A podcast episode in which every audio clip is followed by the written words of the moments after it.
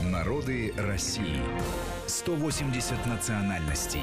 Одна страна. Продолжаем нашу программу. Марат Сафаров и Гия Саралидзе по-прежнему в студии Вести-ФМ. Это наш проект «Народы России». Сегодня мы говорим об очередной национальной общине в многонациональном нашем городе, столице Москве. Сегодня говорим о еврейской общине. И вот дошли мы до, ну, до двадцатых-тридцатых годов двадцатого века.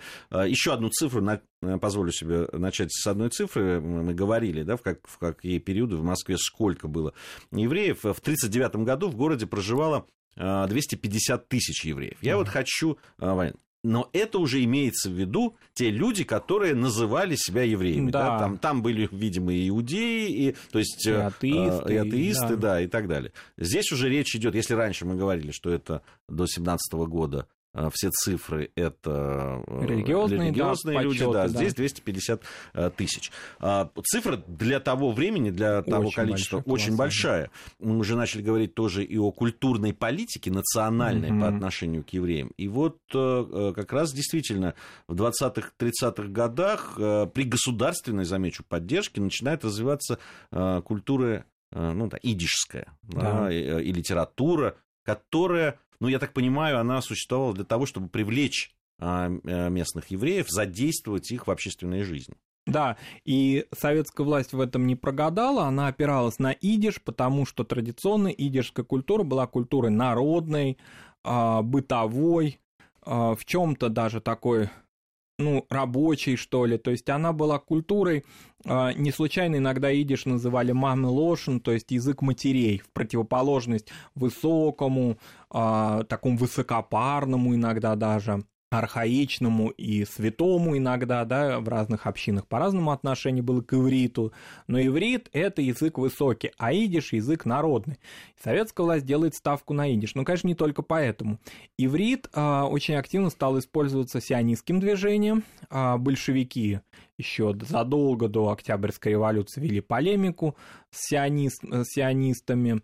Такая была формулировка, что сионисты отвлекают трудящихся евреев от борьбы. Да. Вот. Ну вот отвлекали они их обычно на иврите, следовательно, надо сделать опору на идиш. Идиш, язык был всем хорошо знакомый, ну нельзя тогда, это будет примитивно говорить, что легче, что сложнее. Но очевидно, что идиш был легче для понимания, это...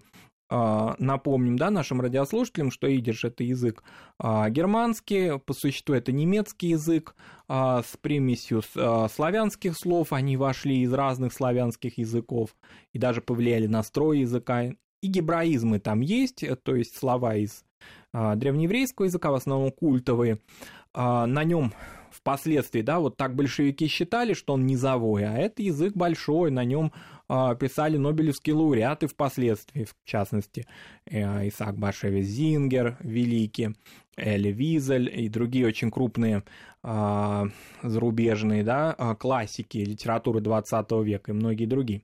Но тогда воспринимался именно как язык революции. А для этого была создана инфраструктура, издавались газеты, журналы, но самое главное, возник театр. Театр этот был... Переехал, переехал он из Петрограда, его недолго возглавлял такой режиссер Грановский, он уехал в эмиграцию, и, конечно, театр этот Госет, Государственный еврейский театр, связан прежде всего с именем Соломона Михоэлса, одного из выдающихся трагедийных актеров, ну, не побоюсь этого слова, мирового театра, потому что это можно заявить не по рецензиям или монографиям, а потому что остались видеосъемки, чудом уцелели его поздних спектаклей, Фрейлекс и Король Лир.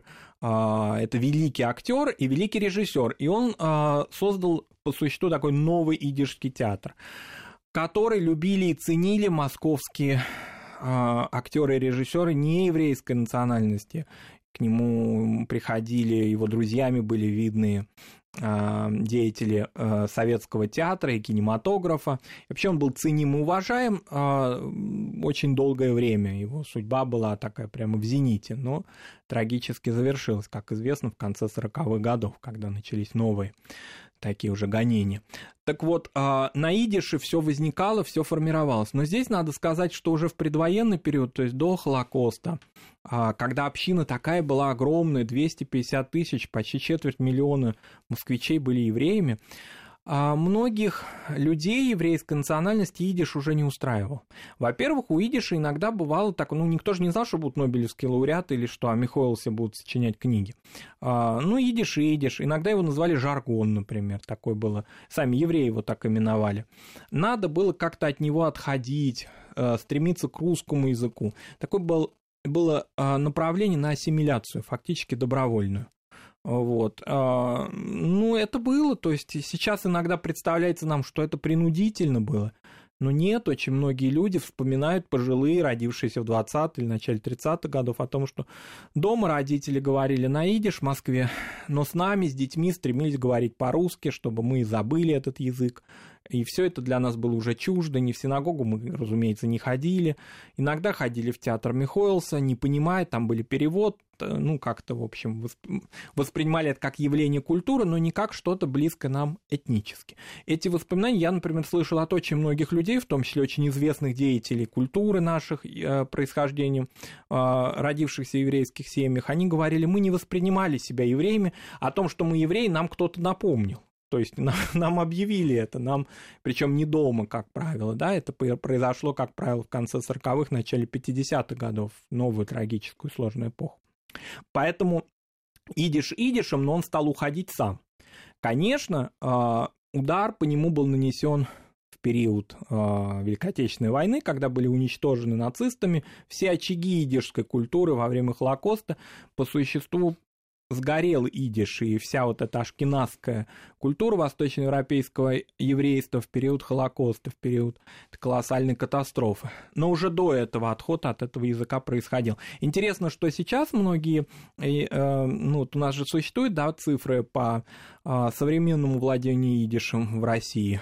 Это какие-то просто единичные цифры, то есть это цифры, которые определяются, ну, на уровне нескольких, ну, вообще статистическая погрешность, то есть язык этот фактически ушел. Предпринимаются попытки, есть известные такие э, мероприятия, э, культурные фестивали и все, но язык по существу становится мертвым. Вот интересная такая э, судьба, иврит возродился из небытия в двадцатом веке, а идиш уходит, он интересный, он какой-то фольклорный, да, некоторые употребляют идишские выражения какие-то в русской речи, но, тем не менее, этот язык уходил в Москве тоже. Большая часть московских евреев считали своим родным языком русский язык, безусловно, и становились светскими. Во-первых, с синагогами ситуация уже изменилась существенно. Синагог вроде бы было несколько. Ну вот закрыли э, в конце тридцатых годов синагогу на Большой Бронной улице, но, тем не менее, существовала хоральная синагога, была синагога маленькая, вот эта хасидская Марьина Роща, была маленькая синагога в Черкизове, но люди как-то не стремились туда ходить, потому что, во-первых, уже с конца сороковых годов это стало восприниматься как некое проявление своего еврейства, что было в какой-то степени опасно для людей.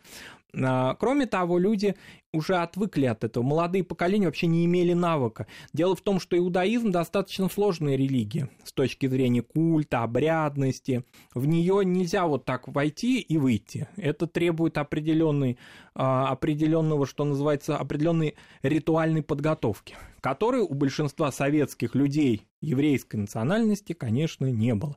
И поэтому, опять же, возвращаясь к этим вот воспоминаниям, не хочется просто называть эти фамилии, потому что люди разные, мне это рассказывали, не, не все желали, чтобы я, да, мы это озвучили, и очень известные многие люди.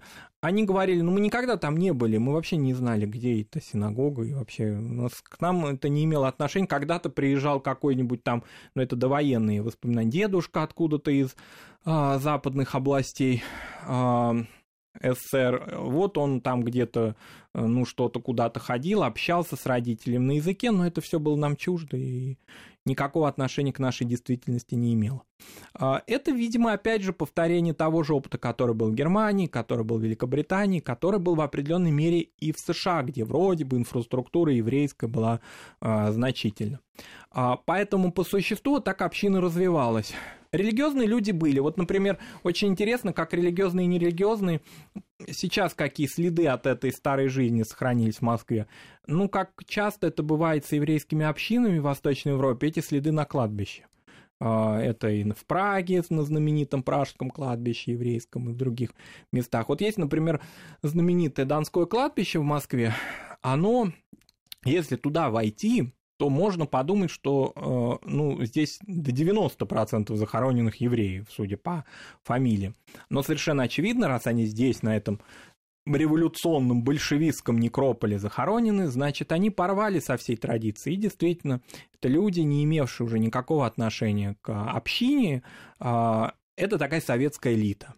Военная, партийная, а позже культурные, деятели культуры, там очень много знаменитых евреев. И в то же время, допустим, Востряковское кладбище на юго-западе Москвы, где на памятниках религиозные тексты, где звезды Давида на памятниках в советское время, люди специально ходили э, гравировщиков, вот это все делали, э, молитвы там. Это значит, что люди, соблюдавшие религию. Вот два полюса, которые в московской общине существовали. Но опять же, при доминировании первого светского начала. Здесь трудно сказать, да, сейчас, когда такой возврат к религии, когда община по существу есть религиозная община, да, то есть, ну, так сложилось у нас мусульманская, ну, то есть, допустим, татарская община, она практически сразу же уже становится мусульманской общиной. Еврейская, значит, иудейская. Это, кстати, мировой такой тренд, потому что в Европе или в США часто еврейские общины, они воспринимаются как религиозные общины.